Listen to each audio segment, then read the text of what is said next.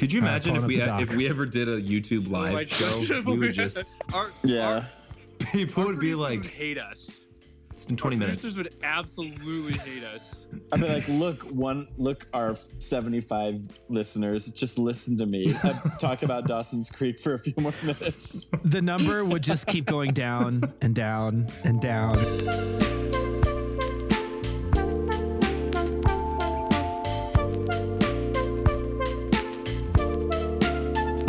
Welcome to Bench Reactions, an NBA podcast brought to you by Dan Flashes. Dan Flashes, that's my exact style. Oh man, so good. And then the You go don't know. in. Whatever. You go in. Oh, complicated shirts. Yeah, Yes. it costs more when the pattern's Um, complicated. I'm your host, Chase Baker, and I'm joined today by Jason Lamprecht, Dan Lyons, and Patrick Hervey. We are recording this about 30 minutes to an hour after the conclusion of the Super Bowl, and uh, w- where we've seen the Chiefs become victorious once again. And you know, we're, but we're not here to talk football. We're we're here to talk basketball because it was an insane trade week. Probably some of the biggest trades we've had in recent memory. Absolutely bonkers. Last time we talked about the the the trade week that we had ourselves on bench reactions, becoming general managers of front offices, and then we got to witness it in real life, and it was even more entertaining than what we did. And my mind is seriously blown, especially Can I be from honest? the Kevin Durant trade. Uh, It's and just teams have been completely flipped on their head. I feel like I was living in this weird alternate universe over the last week where I honestly could not could not remember which trades we had made and which trades happened in reality. So there were times where I was like, man, that that Mike Muscala trade was awesome. And then I looked at the, you know, my my phone and I'm like, wait, how did he end up on Boston? I thought he was on Brooklyn. Oh, because of how crazy the uh, real Yeah. life Yes. trades were. They Somehow were the just as real life crazy as our trades. Jobs actually depended on this were more chaotic than us. It's it was incredible. And I liked a lot of our trades more than some of the trades that actually happened. Can Absolutely. I just plug that in? Absolutely.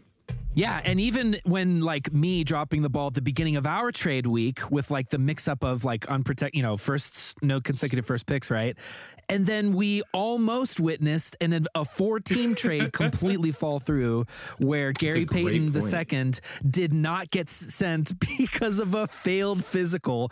But luckily, I think seriously, as of like an hour and a half ago, they announced that the trade was completed Oh, they officially. like it get it actually ended up Okay. happening. Okay. They Yeah. did. All right, let's let's dive into the biggest trades from last week. Arguably, uh, this and I say this, I mean this arguably, arguably the biggest trade. Well, at least one of them, right? Well, let's just start with the first biggest trade from last week that happened chronologically first. Kyrie to Dallas. Wild, right? So Kyrie to Dallas in return for Spencer Dinwiddie, Dorian Finney-Smith, a 2029 un- unprotected first round pick and two future second round picks. What are our thoughts on the trade? Felt like that happened a month ago. Yeah. That was Yeah. literally seven days ago. No, that was last Sunday. feels Yeah. feels like a Yeah. month ago though. Wow. Oh boy, so many good JFK Kyrie on the grassy knoll tweets. just you know, there was all variation on a common theme, and all of them were just so choice. he is a bit of an ideological maverick if you really think about it. Oh, Ooh, ooh, I like that. Can I just can I just say that Okay. even though I gave up more for Kyrie, like signif- significantly more for Kyrie as the Clippers, I also I think my theoretical Clippers had more of a reason to actually use Kyrie than this Mavericks team, which you know they they can both get their numbers, but and then still lose to the Kings in overtime. I I don't really see the I don't really see the point here except to like really temporarily appease Luka, and I say temporarily because I would put the odds at of of or the over under for number of games Kyrie plays for Dallas at like over under 40 at this point. Because that's like literally the rest of the season plus the playoffs. I cuz they haven't extended him. And he's he is you might say he's known to have a wandering eye and the Lakers trades which we'll get to then potentially to have the cap space. So I just don't I don't see giving up what they gave up two solid players and a first round pick to do whatever they think they're going to do for the next 40 games. But that's just me. I just think Dallas was so desperate to get a star at this point, and one of the issues is they don't really have uh, enough assets to get it done for any other stars, right? Like Kyrie's Kyrie, I feel like Kyrie was the one star that they could actually put together a package that was good enough for Brooklyn to accept. You look at some of the other stars that have gone out over the last six to 12 months, and, you know, it's been essentially a king's ransom for these guys. So, uh, on that front, I understand Mark Cuban and kind of the Dallas organization's mentality in terms of look, we're not really going anywhere anyway with this core right now. But I'm with you, Jay. I don't really, I, I don't think it. I well, I do think it potentially raises their ceiling. You get in the playoffs and you got two guys that are good, as good at ISOing as Kyrie and Luka are. But they're still going to have the same defensive problems they've had the whole year. Worse. They're still going to have the Worse same defense. depth issues. Worse. Yeah. You're right. You're right. You're right. Way, way worse. Some might argue. You're still going to have the same depth issues as they've had the whole season. So I think that their their ceiling is, and especially with KD going to the Suns, which we'll talk about a little bit later. But I think that their ceiling is probably still what like a a five or six seed maybe. Which I don't know. I don't know if that's going to do it for our our guy Luka Legend. I think for the front office, they're they're looking at I don't want to say fluke. It wasn't a fluke, but the fact that the Mavericks got to the the Western Conference Finals and they're thinking, okay, we're willing to sacrifice some depth. We're willing to sacrifice some defense for an extra closer in the playoffs. Not that Luka needs any playoff help, but he needs as much help as he can get. And again, I think this is a a Mark Cuban kind of sensing tension and then poking their GM to say, look, we've we we we we really need to keep him happy. We've we've got to change something. Or maybe Dirk Nowitzki's like, you guys, he's you know we're homies. He's I I I know that look. I know the way he's he's frustrated because he's doing. It's like you know it was like LeBron a while ago with AD having like when AD had been out for a while already, and LeBron had you know started to kind of turn around and was dropping like thirty five points a game for like a few games in a row. You just like you just started to sense that he was getting tired, and I, that's how Luka was starting to look emotionally and physically tired, and something had to give. But here's my question so this for experiment is going to be interesting to see how it plays out. here's my question for you guys. Obviously, Luka is an incredibly ball dominant player. And I understand the need to kind of ease his burden by bringing somebody in. I do want to remind each of us and our listeners that we probably wouldn't be at this point if Dallas hadn't completely pooped the bed with the Jalen Brunson situation last season. So we should remember that. I think this is uh, them somewhat atoning for that, you know, that mistake that they made. But my question for you guys is what kind of team do you think is best to build around Luka to try to actually win? Because if you bring in a, another ball dominant star, it's like this weird sort of catch 22 with them. Like you bring in a ball dominant star, Luka likes having the ball in his hands. Is he going to get tired of not having it as much in his hands over time? I just, I still, I, I don't know. I, I still think that they probably need to model it around what successful teams that have built around LeBron have done. But unfortunately, they don't have the assets to do that anymore. I guess you can make the case that obviously Kyrie played with LeBron really well, really, really well, but they had better pieces around that core. Yeah, I was gonna say I don't I I I don't see the issue, especially because Kyrie has somehow found himself playing next to ball dominant elite scorers his entire career. And at least when it comes to there's I, I've never noticed any issues with there being only one ball with him. He's good at playing off ball. He's good at taking turns. He's good at sharing like a good boy does. But yeah, I mean, I don't see that being an issue. I just don't. I I, I think that the like what you're saying, the pieces around is what's gonna gonna dictate how far they can go. And they gave up some really significant, to me, pieces around in order to get him in. It just doesn't work for me. If if there is a problem, it, it would be a Luka problem. I, I, I agree with, with Jay. It, it, it would be a Luka problem and not a Kyrie problem because yes, of Kyrie's extensive experience with like a, a number one choice, arguably a number one choice on multiple teams, and that that number one wasn't Kyrie multiple times. And it, it all comes down to Luka. In fact, I, I us mentioning this, I, I went digging for a quote that I read on on Twitter yesterday, uh, where Luka kind of felt bad for not handing the ball off to Kyrie in their first game together. You know, because they they lost in overtime. Quote: He said in, in regards of why he didn't give the ball to Kyrie before his step back three in overtime. Says it's my bad. I should have given it back to Kai. For me, I'm still in a learning process, but for sure, I should have given it back to him. He was really hot down the stretch. So I read that quote from Luka as he's definitely and at least right right this second willing to make his ball dominant way of life work in a better way that fits that that has Kyrie in the picture. He's willing right now.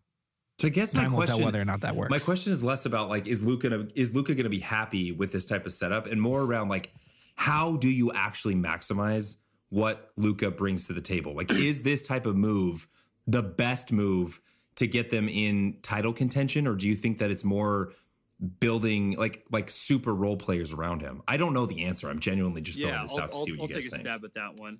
I can see the appeal, right? It's sort of like the why why Bron and Pelinka wanted to bring Russ on board, and I say that obviously to you know like in jest, but also like in a very real way. Like, hey, having somebody else to sort of sh- way too soon. Too soon. Um, but but I can see the appeal of having somebody else to share the load, right? That's the idea. Is like, hey, your turn, my turn. But we just really haven't seen a lot of your turn, my turn teams, you know, go really far. Even like even past the conference finals to the finals, winning a championship. Like your turn, my turn is a very very just a. It's it, it's not a good way to keep everybody on the team engaged, and that's kind of what I see. You know, foresee going forward with with Luka and Kyrie. Now, to your point, I do think that in terms of in terms of team building, I think that right getting a bunch of three like if you got Brooklyn's team around Luka and like a couple of decent rim protectors, I think that that's pretty much how you maximize it, right? Like if if Bron is his comp, and obviously Luka's not Bron, especially from a defensive standpoint. Offensively, he's putting up some absolutely insane numbers, and so in terms of dissecting a defense, I think that that Bron and Luka are. I mean, I think Bron's better, but Luka's pretty close. But if you get a bunch of three and D guys, if you get some good rim protection, I think I don't know. That to me seems like the, like the the best way to do it, rather than having a your turn, my turn sort of situation. I think with him, with Luka being compared to LeBron here, which is uh, an insane, insane comp for us to be making, but also somehow feels like like it works, which is crazy for Luka. I think honestly, the best partner for him would be the the best partner that LeBron has had, which is peak AD or Yeah. Bam Adebayo or someone like that who's going to be the captain, the general on defense, while you know rolling, creating a little when you know to to give the other guy a break. But I think the best when we talk about like your your turn, my turn kind of partnerships that work are the ones where where the rules are very defined. Like with Kobe and Shaq, it was Shaq's going to create for three quarters, and then Kobe's going to have the ball in the fourth because Shaq can't make free throws. With with Wade, it was Wade will do it here and there, but when the when when it matters, the ball's going to start in LeBron's hands, and then LeBron's and then Wade's going to slash kind of off of him. But I think the, the the roles have to be defined. Everyone has to know who the number one guy is, and I think the Mavs can do it. But we'll we'll find out. Uh, I, I'm again, I don't see the I don't see the on the offense being a problem. I think it's the other end. Agreed. Agreed. Agreed. Here, here. Let's uh, go on to one of the next biggest trades of the week. Again, not even still not even referring to the Kevin Durant trade just yet, but the Lakers finally moving on from Russell Westbrook. Jason knows true happiness. a breath once of again. fresh air. This a three-team trade where the Lakers got D'Angelo Russell, Malik Beasley, Jarred Vanderbilt. I'm sad to see those guys go from the Jazz, but it made a lot of sense from from a Jazz uh, front office perspective. Timberwolves receive Mike Conley, Nah, we called him Nah, Nah. Nickeil Alexander Alexander Walker, 2024 second round, 25 second round, 26 second round.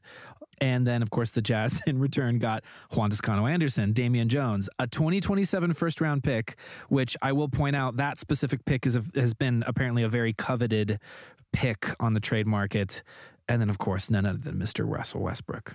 Clear out, Jason. Oh Clear me, out. take it away because Jason J- Jason's been smiling this entire time. And From you've been waiting for this moment. He's smiling from ear to ear. There it is. Yep, I was waiting for that.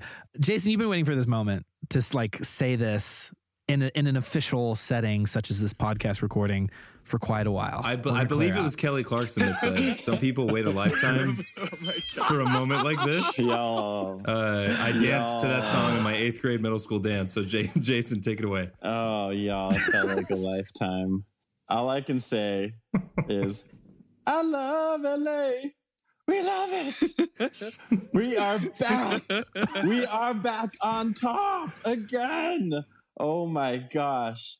I, I, I cannot.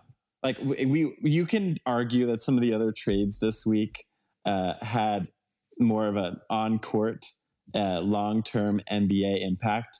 But when it comes to the number of people who just rejoiced and felt a weight lifted on their shoulders by by a trade, there is no chance that any trade or a combination of all the trades made this week will reach the number of people who looked at their phone, saw that man's name, saw that it was actually because they're Wo- Wo- Woj just been doing this thing where he like starts a tweet with that man's name and then makes it about something else, and everyone's like, "God, Russell Westbrook got in a fight with breath, Darvin Ham." Yeah. is out for tonight's is out for tonight's game with an ankle sprain. So to see that it was actually about a trade and to see that it was completed, oh, hallelujah. God is real. Oh my goodness. You know it's you know it's rough when Lakers fans rejoice over swapping out Westbrook for D'Angelo Russell. For D'Angelo another Russell just leftovers. another you know well-known locker room uh, Oh, yeah. extraordinaire Yeah, just D'Angelo awesome Russell. locker room Ooh. He presence did really good in Minnesota, from what I understand. Okay. i will say he lo- he looked good last night he looked good last night i will say that on the court i think lebron will be able to keep him in check it's just don't be I was don't going to be say snitching. transitioning to yeah exactly transitioning to a serious note i mean they're really i mean though we have sort of deemed anthony edwards as the leader of men in minnesota d'angelo russell being the vet amongst the group there was never a clear true clear leader up there. Um deloading come to la like it will be it's already very clear Here- that he and- will know his place uh, with lebron in the locker room. Like that's not that And at here's least the is not going to thing. be an Here's issue the you know? thing.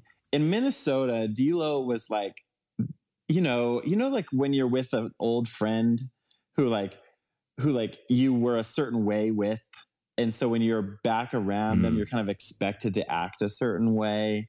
You know, It's like when we hang out, Like when I'm know? with when Like I'm with you guys, we're all like quoting Hot Rod, Yes. and when I'm with my new friends and we're like talking about the Communist Manifesto and like quoting the French New Wave. You know what I mean? big big Marx fans Like, over here You know, like just a little bit more sophisticated. It's a, that was D'Lo with KAT.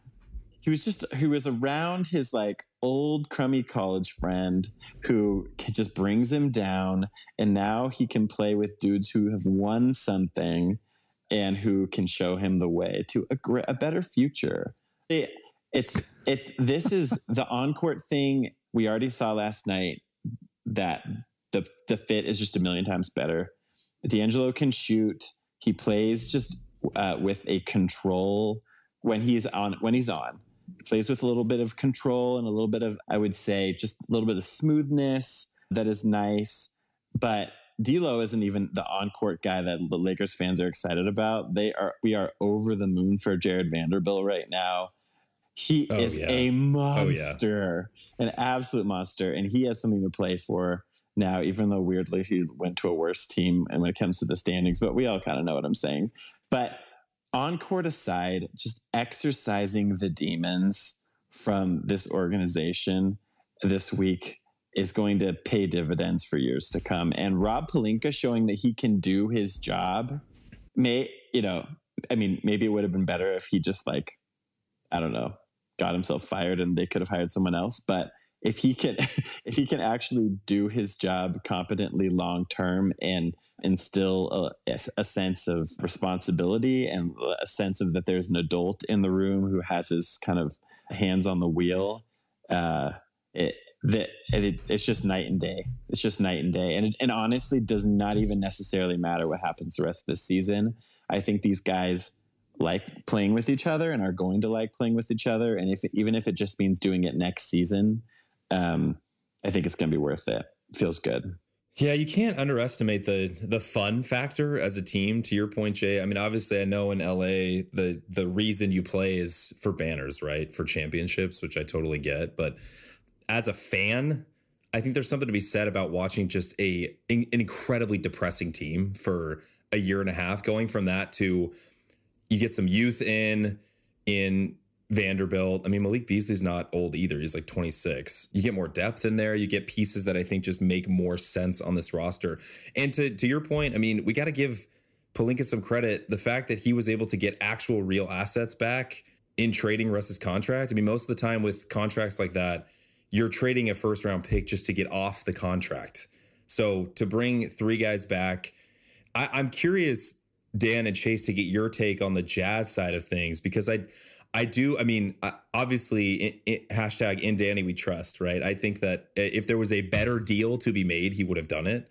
But I am curious on a couple. I'm, I'm curious about a couple things. Number one, was that really the best offer that he could have gotten for Conley, Beasley, and Vanderbilt? And my second question, I know I brought this up in our in our our text thread.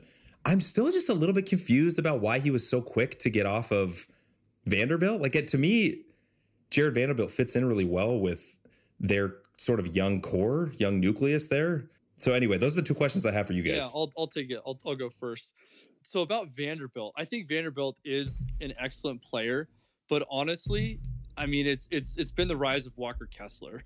I think that that's that, that's the biggest thing is where they've been like, man, Walker Kessler is awesome, and honestly, Vanderbilt really hasn't been playing that much over the past little bit, especially like he started the season in the starting five I mean, had played like pretty well in those Olynyk, like Vanderbilt, Markkanen lineups. Those those were really good offensively for sure, and just and, and like okay d- defensively. And the Jazz have a lot to figure out defensively, but obviously, like Walker Kessler is is is the future at center in Utah. Like it's it's no joke. And so, you know, I I just I just think like it, it wasn't a like a matter of him like not playing well. It's just sort of a matter of fit.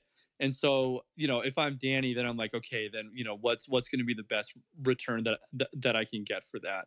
And then, yeah, Chase, what do you think about that? Yeah, it was a matter of fit. Also, it was a matter of getting uh, Rudy Gay's minutes. Rudy started out the season injured, and uh, mm. once Rudy Gay started to make his way back into the lineup, Jarred, when he would, you know, swap minutes, his production went down and kind of just fell out of the rotation. And even though we're all like, look, Rudy Gay's doing great, but like let's get let's get Vanderbilt and let's get Vandy and give him some minutes and you know give him a chance to reacclimate. That never quite like happened and never quite came to fruition. And the last few weeks of of Vanderbilt being on the team was like maybe like uh, seven to eight minutes a game, like really fell out of the lineup. And the Jazz just kept doing well without without a strong role from Vanderbilt. So it was a fit thing. And then once Rudy Gay came back, it was just clear that Jarred kind of didn't really fit in with the plan for this season, at least especially since apparently we wanted to keep Rudy Gay in the lineup as a talking as about the plan for this season. I I got to give it up. I have given Mister Ainge uh, a hard time for not pivoting to the future and not not potentially trying to put themselves in position for the lottery this year. I was just looking at Tankathon. Uh, they're only three games worse or three games better than the Pacers, who are have the sixth best odds if they actually pivot and they actually start losing a lot of games, they could put themselves, especially with the flattened lottery uh, lottery odds, in position to jump into that top three or or top or top two, which really is really what matters. So I got to give it up. I, I, I said what he needed to do, and he did it.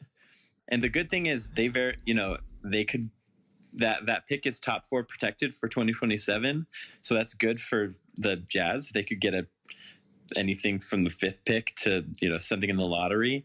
But the good thing about the about it for the Lakers is if it doesn't convey, meaning if it is in the top four, it turns into a second round pick.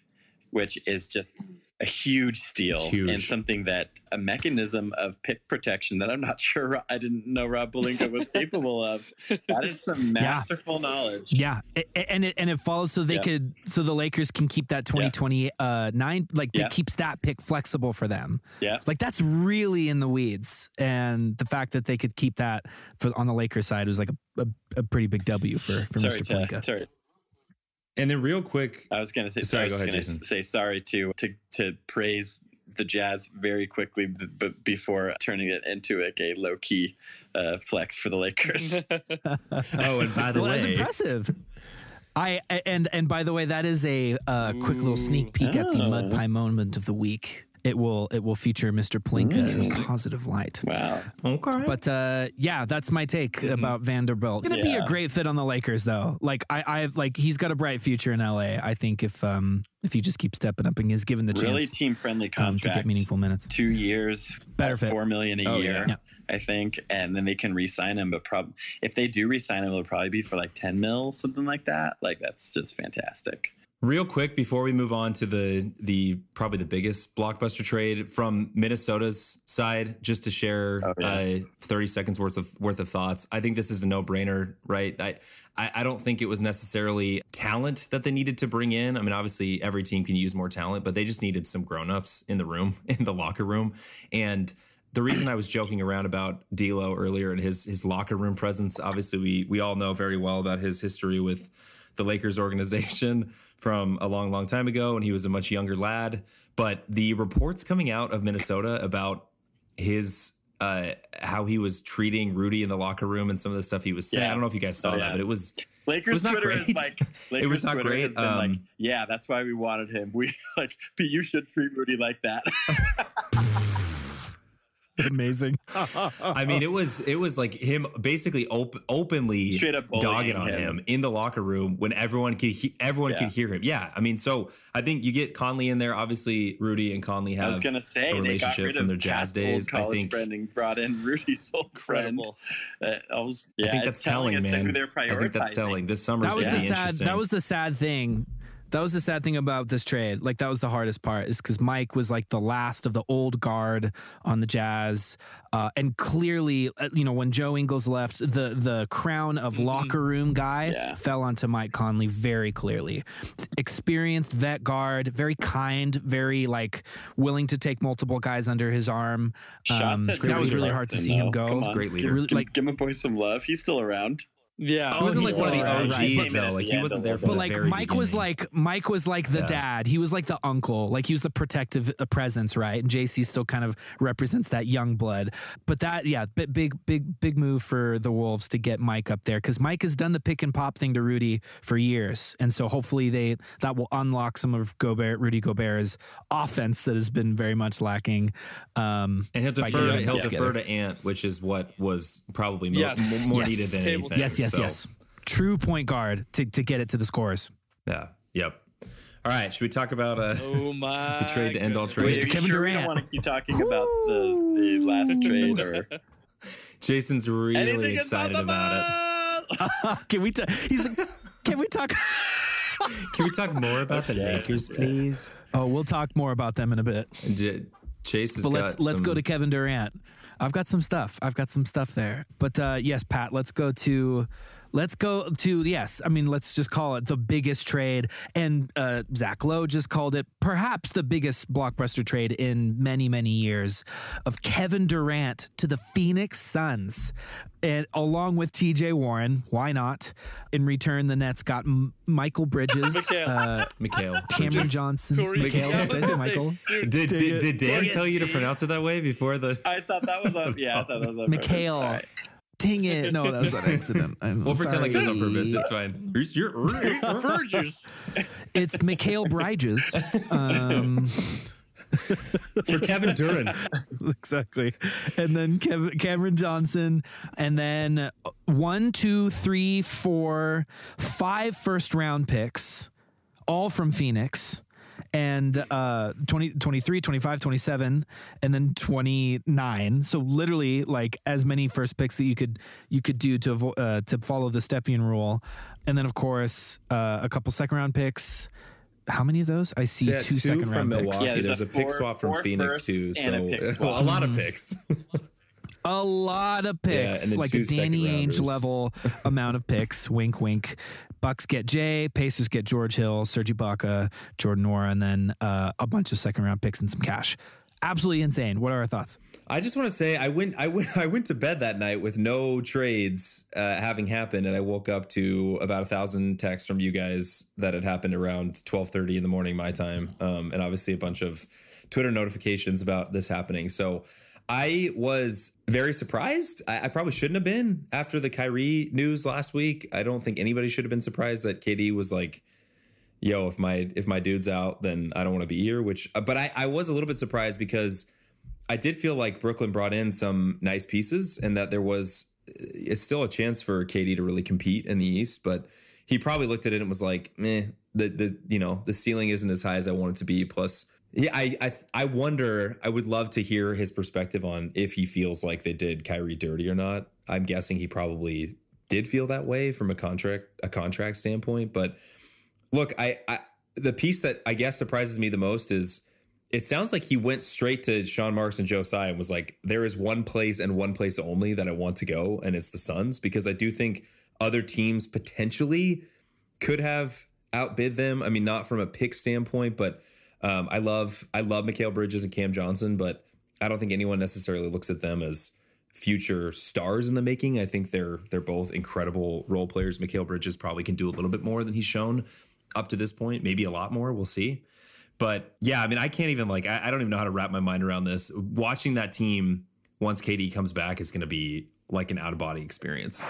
Yeah, I I actually it, I think it's pretty obvious that these conversations happened six months ago, and that there's some there was some sort of framework in place. I think both sides knew kind of where their stopping point was, or and what the line was that, or at least the Nets probably knew that the line to get a deal done was including Bridges, which I, from what I understand, they weren't willing to do six months ago or whenever it was the NBA calendar is weird right now. I feel like, uh, but um, yeah, I, I I think they all knew how they could get a deal done and what kind of thing Phoenix would actually uh, be willing to do and what Brooklyn would be willing to accept for KD.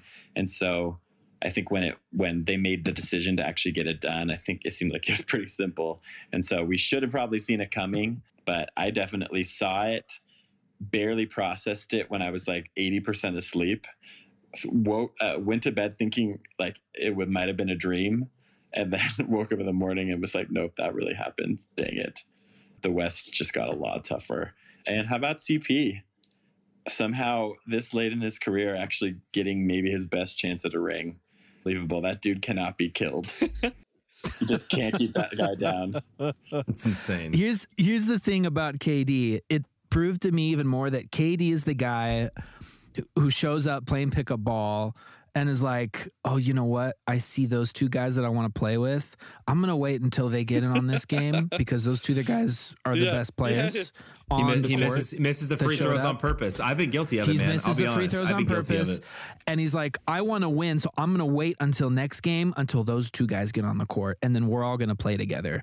I mean, he got it. I mean, obviously, playing his early days in OKC as like a powerhouse, he got addicted to that. Oh, like I want to play with my superstar friends. that was the reason he he he put all his chips in and went to Golden State. Didn't work. Oh, you know what? Let's do another super team in uh, you know for the Dunder Mifflin Nets. Let's head out east. And now he's back out west again because he's like, you know what? We're gonna win another chip because we got CP3 and Book. Uh, you know, it, maybe and maybe it was because, and I don't want to accuse him of like, you know, hey, I didn't want to, I didn't want to be the leader of a team. I don't know. That's not my point. Like the, maybe seeing Kyrie go, he's like, uh, like it was more fun when I when I could rely on my two other superstars with me to do this thing.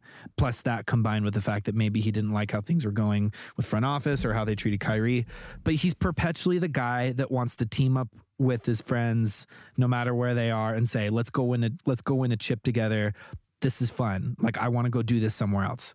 I think Phoenix has a legit shot of of doing it too. I mean, I I think the biggest talks after this happened or the biggest worries for me were are they going to have enough depth around Book, CP, Durant, and then I throw Ayton into that as well. The fact that they were able to keep Ayton and didn't have to include him in the trade, I think, is huge. Y'all know I'm not the biggest DeAndre Ayton fan, but for I think he gives them what they need, and the fact that KD won't have to. I mean, they can still run him out if they want to run a smaller lineup at the five, but he won't have to be, you know, banging down low with these with these big bodies like Jokic and AD and Embiid. You can throw Ayton out to do that. I think is huge. But yeah, I, I do I, I do still for the most part like Phoenix's depth. It's just a huge I think the biggest gamble to me is the biggest risk is obviously health. I mean, you've got Booker's been injured this season, Chris Paul's been injured this season, KD's injured right now. Can they make it to the playoffs at 90%, 95% or higher? Because if they do, watch out. I mean, I, I think Definitely. they've got I think a to your serious, point about serious health, shot like, at winning it all. you know, for them, it's like as long as they get into the playoffs, I don't think the seed is going to matter too much just because of like the parity in the West. I mean, maybe right, you don't want to play like Denver in the first round or something, but but even then, right, it's sort of like okay, well, we're gonna either play them in the conference finals or play them right now, and and and then full full strength Phoenix versus full strength Denver, man, that's mean. That that's mean, and especially want to talk to. We talked about Mike Conley as a table setter, right? Chris Paul as as a table setter. What a what a setup for like one of kind of the old school. Really, there's really not a lot of table setter point guards anymore. Um, not not in the way that Mike Conley and Chris Paul are, right? So what an absolute dream to play with to play with Book and and to play with KD. Like you said, like this late in his career, like who knew? Just just drew the right cards at the right time. And so that's gonna be that's just gonna be in a really exciting team to watch. But you know, do do do they have enough depth? We'll see. Dan, your dad is a Suns fan. Did you get Oh, any dude. reactions? Yeah, I know he's a podcast sh- listener too. Yeah, Shout out, shouts- John. Shouts to Papa John. He, I texted him at uh, Hey. like twelve thirty in the morning. He texted me the next morning, just like, no way, no way. He was, oh man, yeah, he's he was so stoked. So interestingly enough, my roommate is awesome. also a, uh, a, a a a big Suns fan. He hates Kevin Durant though, from just l- left over from from 2016, and so he renounced his Suns fans. Oops. He was- he was like, I'm done. I mean, look, I obviously have a a uh, an interesting history with KD. If he were to come back to my team, though, I think I would I would welcome him with open arms, and any beef that I had with him would completely disappear out the window immediately. I, I think. How about the Suns fans? Just like I don't just having a nice like I don't know four or five year run now, and they're gonna have another at least another few years, and and I just love how they're set up for the future too. I know people are kind of iffy about Ayton, but I like the idea of um, CP and KD aging out and still having. A, one superstar in his prime and another uh, really solid sidekick in his prime too. I mean, these guys are really young, and so they have just their whole timeline set up. And who knows? Maybe maybe Booker, uh, when he's done with KD and CP, best case scenario, will be able to draw one of his many friends too to kind of add to the core. I think they're just they're set up really nicely for now and five, seven, eight years from from now, even potentially. It's pretty great. And those three playing together, I mean, so you got you got Chris Paul, Devin Booker, Kevin Durant, three of maybe the best ever to do it at the mid range mid range game. So you want to talk about playoffs again? If they can make it healthy into the playoffs, crunch time when it when it gets down to these you know close games in the fourth quarter, having three guys that can just kill you over and over and over again in the mid range is going to be a sight to behold. Yeah, and the roles are more defined than they were when Kevin Durant was on the Nets. It was like, right, Kyrie, James Harden, and KD is like ball dominant creator, ball dominant creator, ball dominant creator. Whereas now on the Suns, you've got a little bit more of a traditional point guard who's like the table setter, right? But with a mid range game on his own, right? CP3 is gonna gonna do his like shark, get dribble under the basket, curl back up to the top of the key, and then like make a decision, right? But he now he's gonna have Book on one side and KD on the other. KD being a bigger presence, right? Still very very talented defensively. Book hanging back a little bit more of the guard. It's the the swim lanes that they swim within are far more defined than those uh, of Kevin Durant's previous situation in the Nets. So it's already working more in the favor of the Nets. Uh, with KD in this Plus, setup they already versus had- KD setup in uh, in Brooklyn. I was just I was just gonna say, imagine pick pick and rolls with or pick and Oh, pops with uh with Yeah. KD and Book.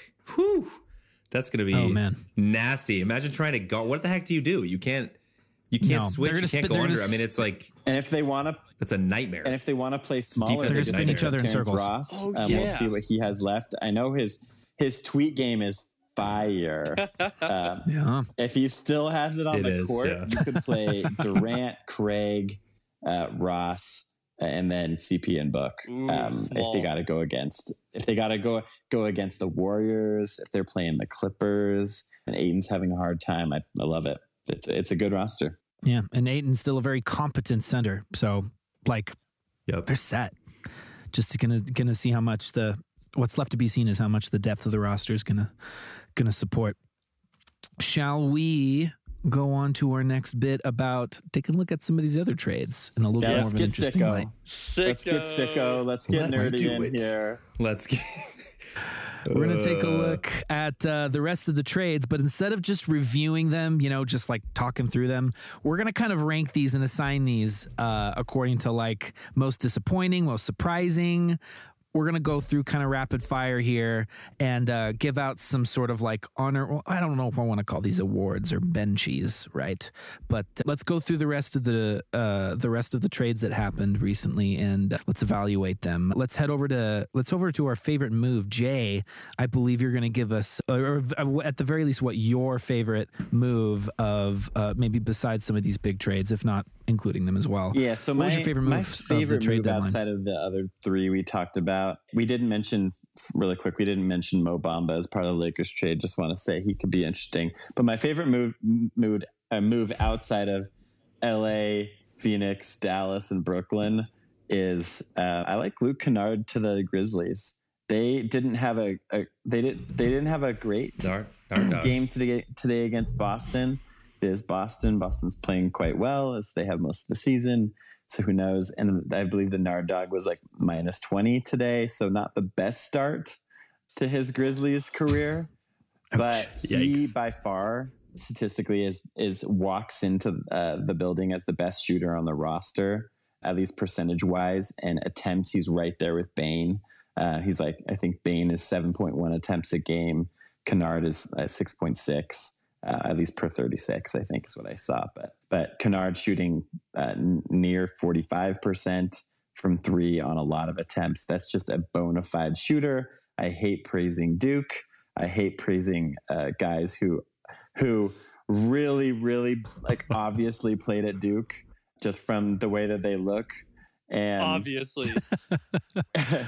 You obviously played from their that Duke. haircuts and facial My structures God. um, and lack of and lack of being able to defend to defend Copy and paste. um, which leads me to a point a good point I think about uh, Memphis which is that they if any team can kind of uh, hide him or uh, cater to his defensive deficiencies while taking advantage of his shooting I think it is the Grizzlies they didn't they gave up basically just uh, second round picks and Danny Green who they were I'm sure they just decided wasn't a part of their future anyway.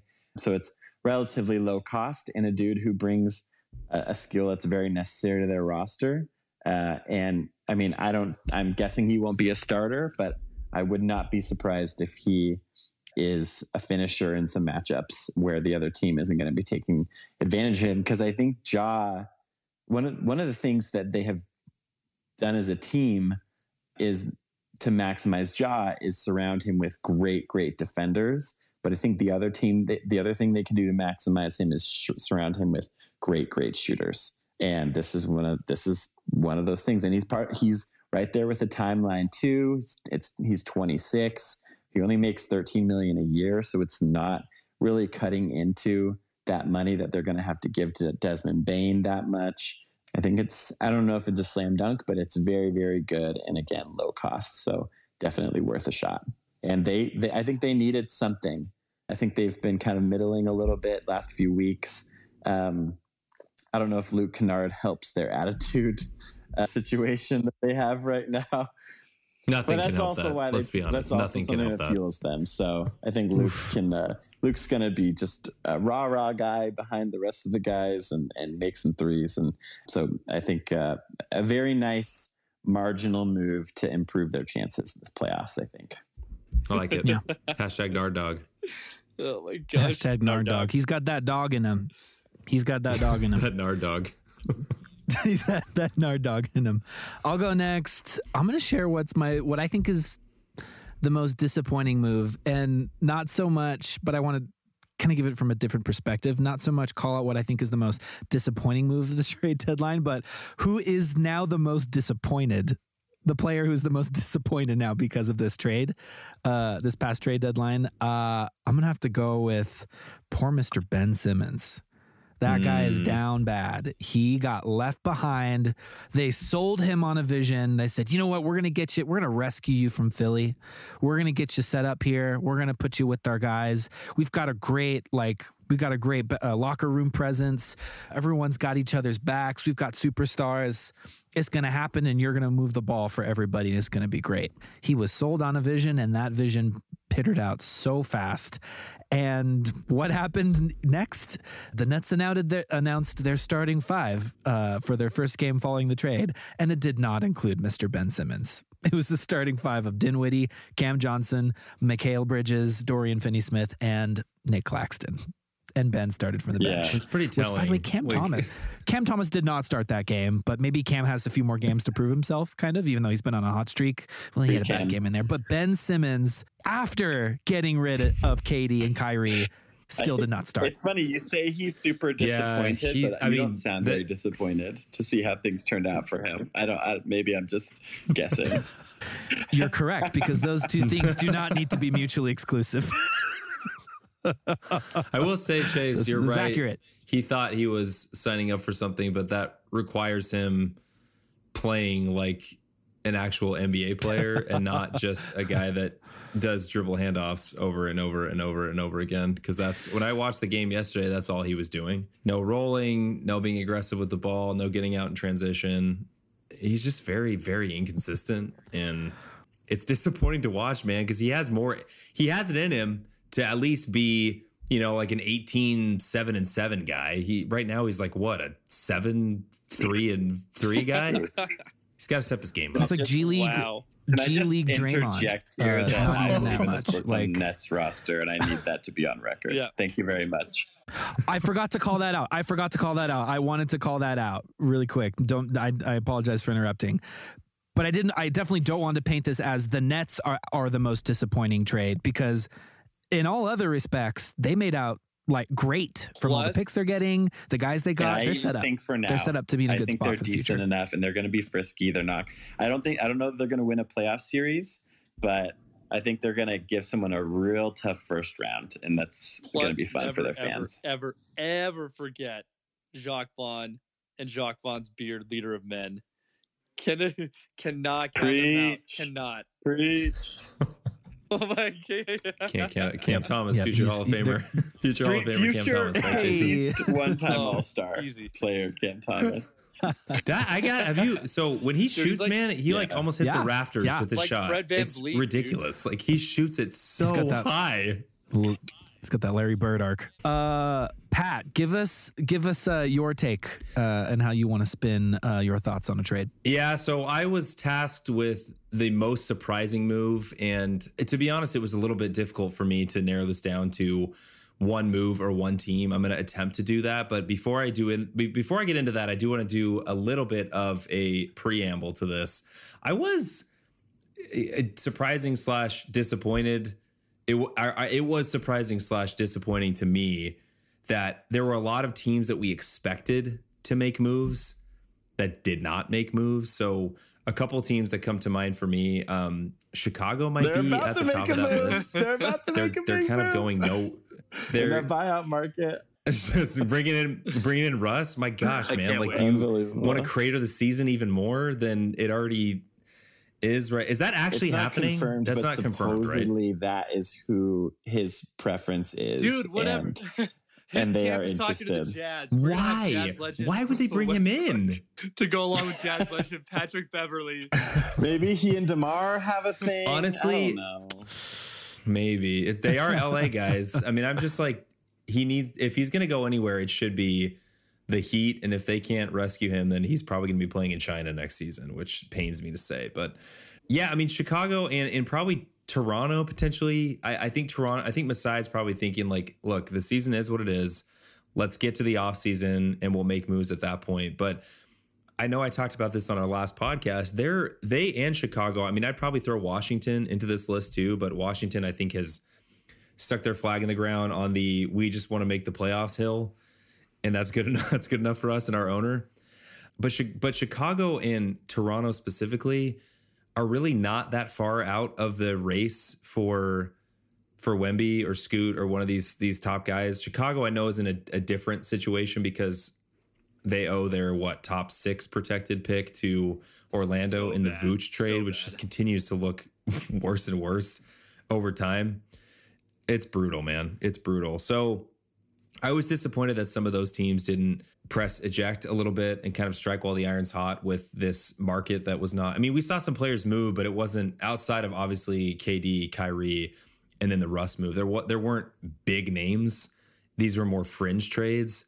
So I wanted to lead with that, but my if I was to narrow it down to kind of my most surprising move, I didn't. I honestly didn't really understand the uh, Josh Richardson to New Orleans move. New Orleans season has been has had a lot of highs and lows. You know, they came out of the gate firing on all cylinders. Bi goes down.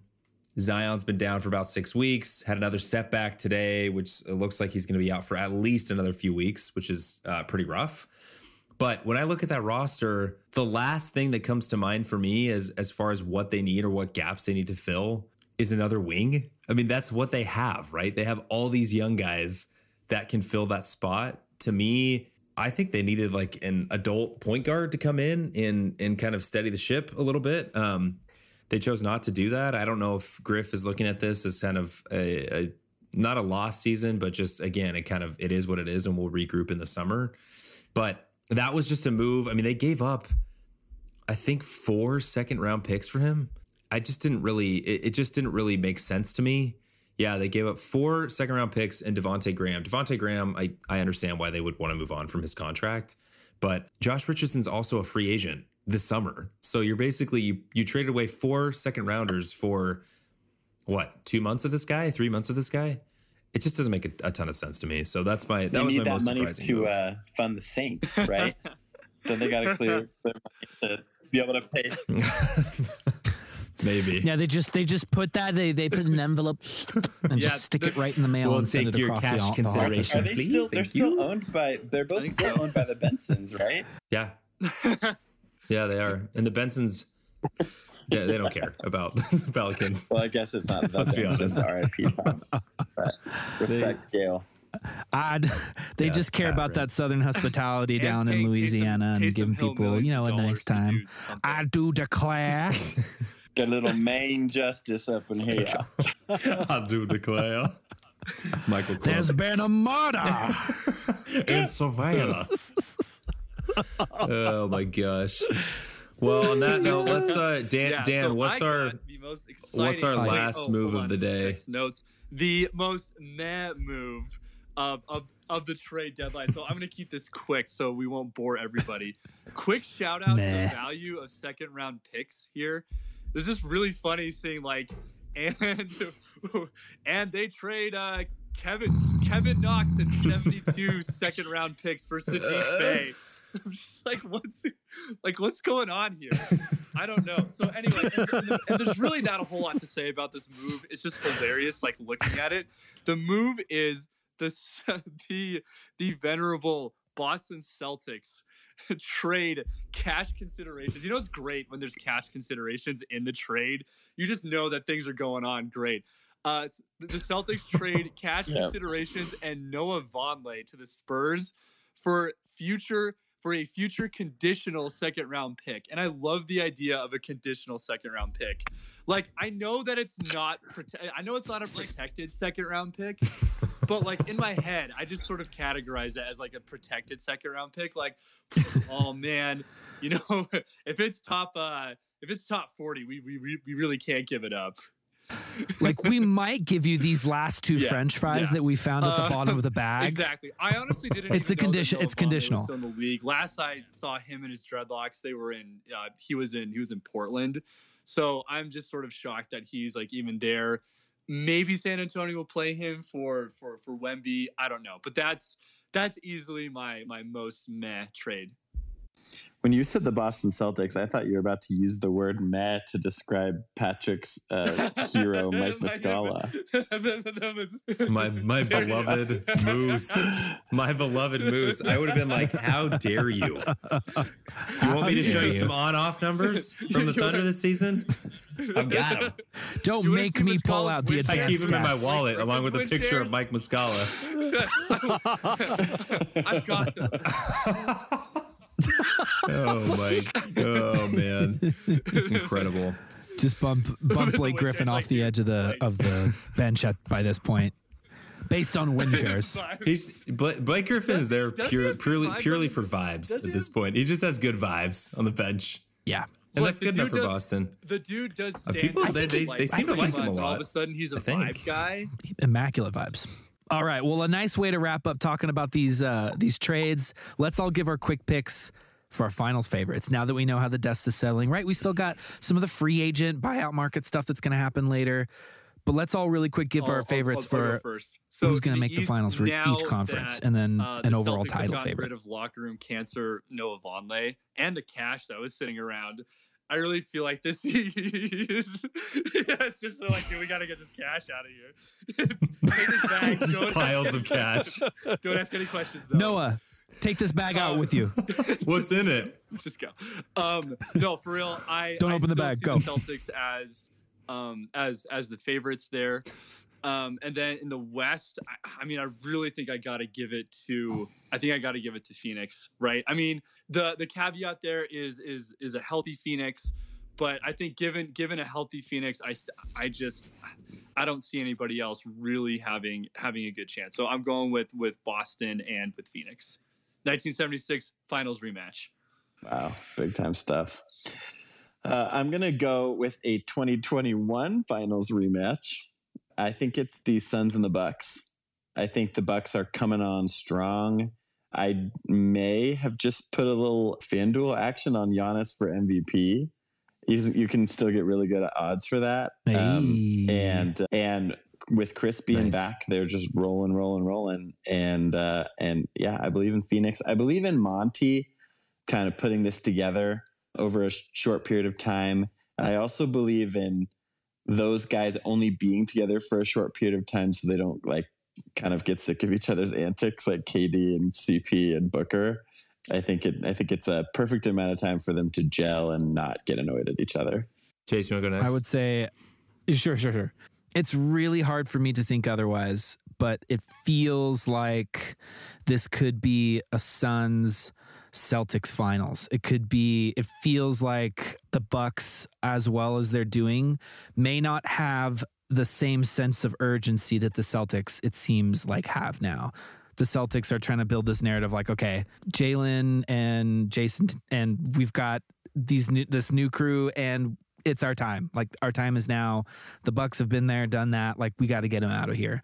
That's that's my take on on the finals. I I, I completely agree with uh, the that there's just enough time for them to feel like on the Sun side now for them to be like this is awesome. Like we're gelling. This is great. And then it could just completely hit the fan mid next season. But at least they'll have a, another ring uh, each of them. And I believe in Mat Ishbia the the new owner he's gonna come in i bet he's gonna be like all right new this new that like tell me what you need i'm the new guy how can i help you there's just like new blood and new energy in that building in phoenix and so i think they're gonna ride that all the way to the finals Who? So of the with all three of you, who do you think will win I it say all? I actually say Bucks. Bucks over I would say Suns. Suns over. I would say Suns over Celtics. Chase. same if if if the celtics make it past the bucks I think the Suns are going to overpower the Celtics. So I'm gonna zag here. I it's really, really, really hard for me to choose somebody in the West. The health stuff with the, the Suns scares me. I, I want to say the Suns, and this this is a this is definitely a zag for me. Uh, I also want to say Denver, but I just I don't fully trust that team. I don't. I still don't really love their depth as much as maybe I've you know pronounced my love for Jokic in the past. Wow. I'm actually gonna go. I'm gonna go with Golden State from the West, which again I know is a a little bit out of left field. I just think, man, they're Out of left it's field, been, out of it's been pocket. brutal. It's been brutal this season. Obviously, Steph's not playing right now, but there's still. I just I you can't quit this team, man. Like there's just still something they've got. Obviously, championship pedigree. As I'm saying this, all I want to do is vomit in my mouth. But I still think like there there's there's a little bit of I don't want to say last dance vibes because that feels a little sacrilegious, but I do think there's a little bit of like, guys, if we're gonna do it again, this is probably the last year before things kind of explode in the offseason. So I'm gonna go Golden State from the West, and I'm gonna go I'm gonna go Boston from the East, and I think Boston exercises their demons from Rematch. last finals, and I think they pull it How off. I funny would it Boston wins be if KD does all of this to get to Phoenix and then he runs into Golden State? Oh my and gosh. You couldn't you couldn't make that Oh my! And they beat and they beat him. There are a lot of possible poetic That would things pain me like to that watch. that are waiting for us. The poetic if, If there's a. Phoenix Yep. Dallas Oh. uh, matchup, if there was somehow a Lakers Phoenix maybe like first round, KD versus LeBron again, all of a sudden, there's so many of those waiting for us. I'm so excited. Do the West playoff. I mean, both sides. I, the West even more probably. I think it's just going to be an absolute bloodbath to the finals. Yeah, West is going to be crazy now. Like first round, first round viewership's going to be through the roof. We're going to be treating like you know, let, let's say right, whatever Lakers, whatever matchup's going to be. Everyone's going to treat it, watch it like the finals. It's going to be nuts. Stoked. Mud hey. So, so stoked. oh man, uh, it's tough. I don't know why. Like my gut reaction was to go in this direction with this mud pie moment here, but I, as you all know, and anyone uh, who listens to the pod knows, I'm a big fan of narratives. I'm a big fan of watching watching a villain go down, watching a hero succeed, but I'm just as much a fan of some of these newer, more hybrid narratives we see in film and TV. The anti-hero, right? Uh, uh, the, the the title of the latest Taylor Swift hit single magnifies the anti-hero, right? We all see that in ourselves. We all see ourselves as these combination of uh, of broken and uh, uh, yet noble, trying to be the heroes of our own stories, but in a way that will never be exactly the way that we want to be. Today, I'll take just a brief moment of your time, those of you who have stayed with us to this final moment of the pod, to highlight another anti hero. I'm going to talk about Mr. Rob Pelinka. Now, I do not have much of a fan affiliation uh, at all to the to the Lakers in general. I've been a little bit more of a of a of an indifferent bystander, uh, especially since it's been many time many many years since the days of my youth growing up and outside of Seattle as a Sonics fan when we just you know we just hated the Lakers.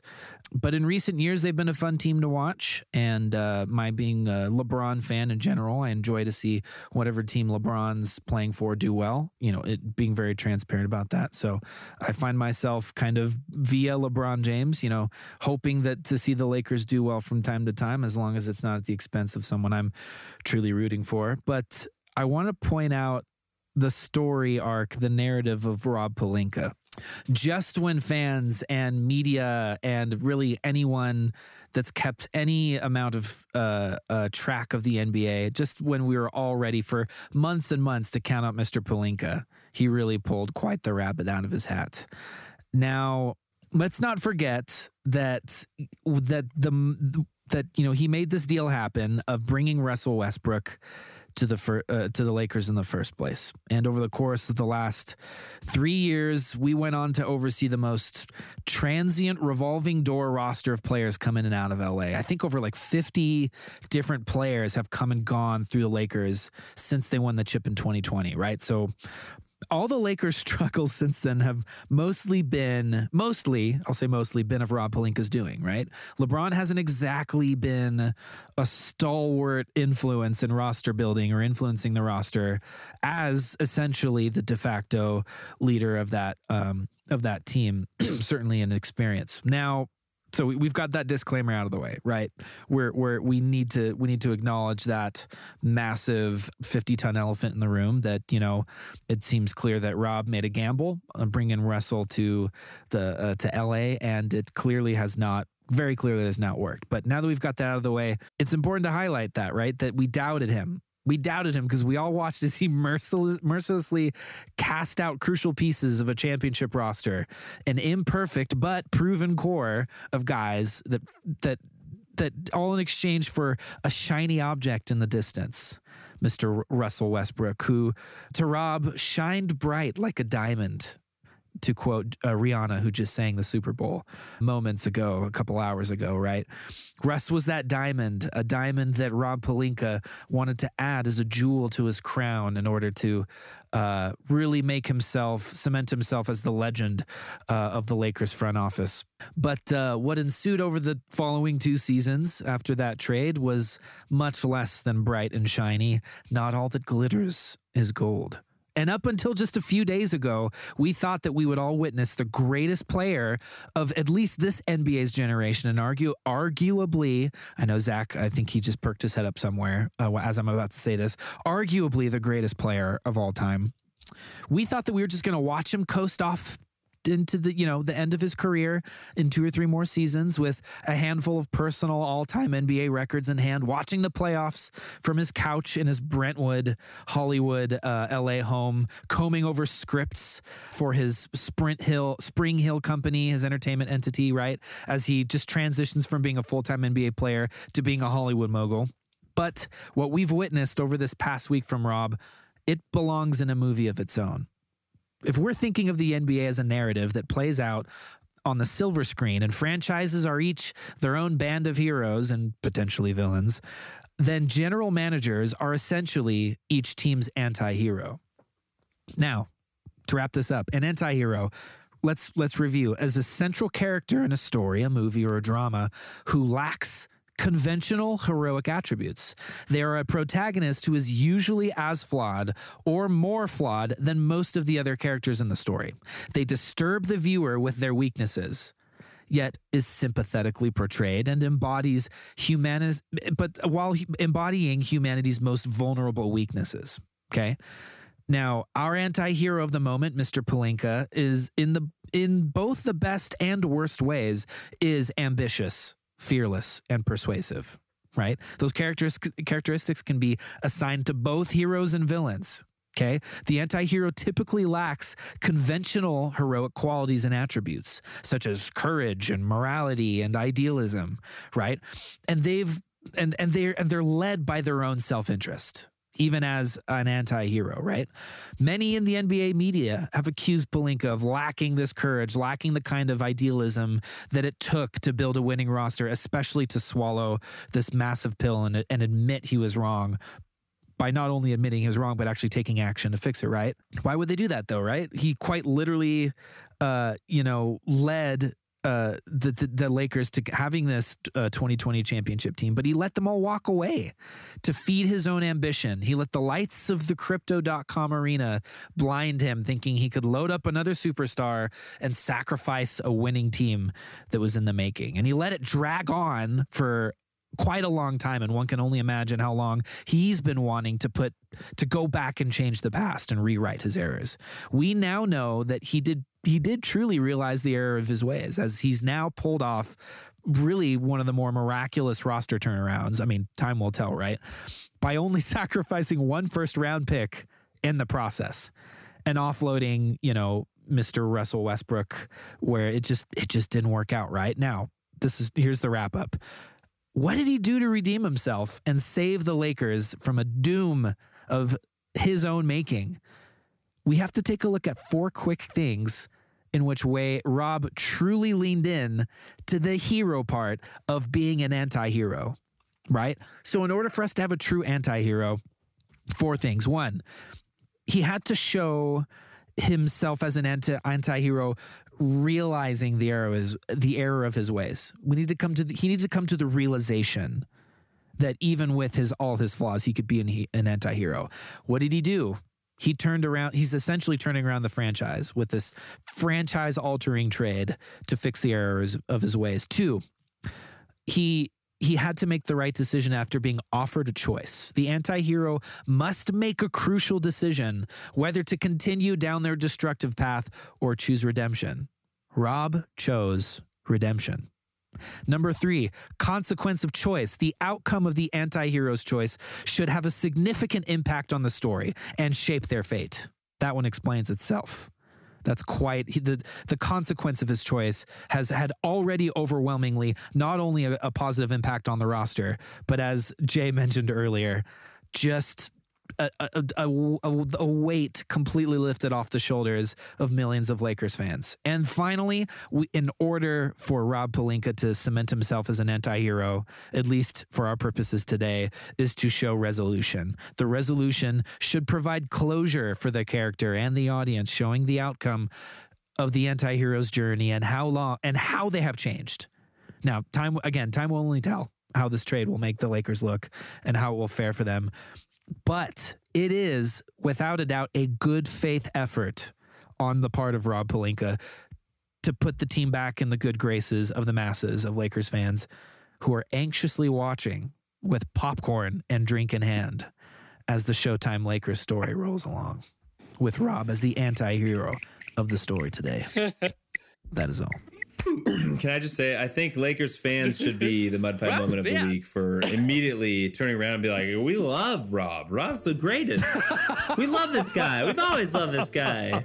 What are you talking oh, about? you mean Rob? I don't know. I don't know if, He's if you guys awesome. have a problem with the concept of forgiveness. Oh my gosh. But you, they say it's like godliness. I don't, I don't know if you guys care about things like that, but air is human. to oh, forgive it's is just being a good fan. Amen.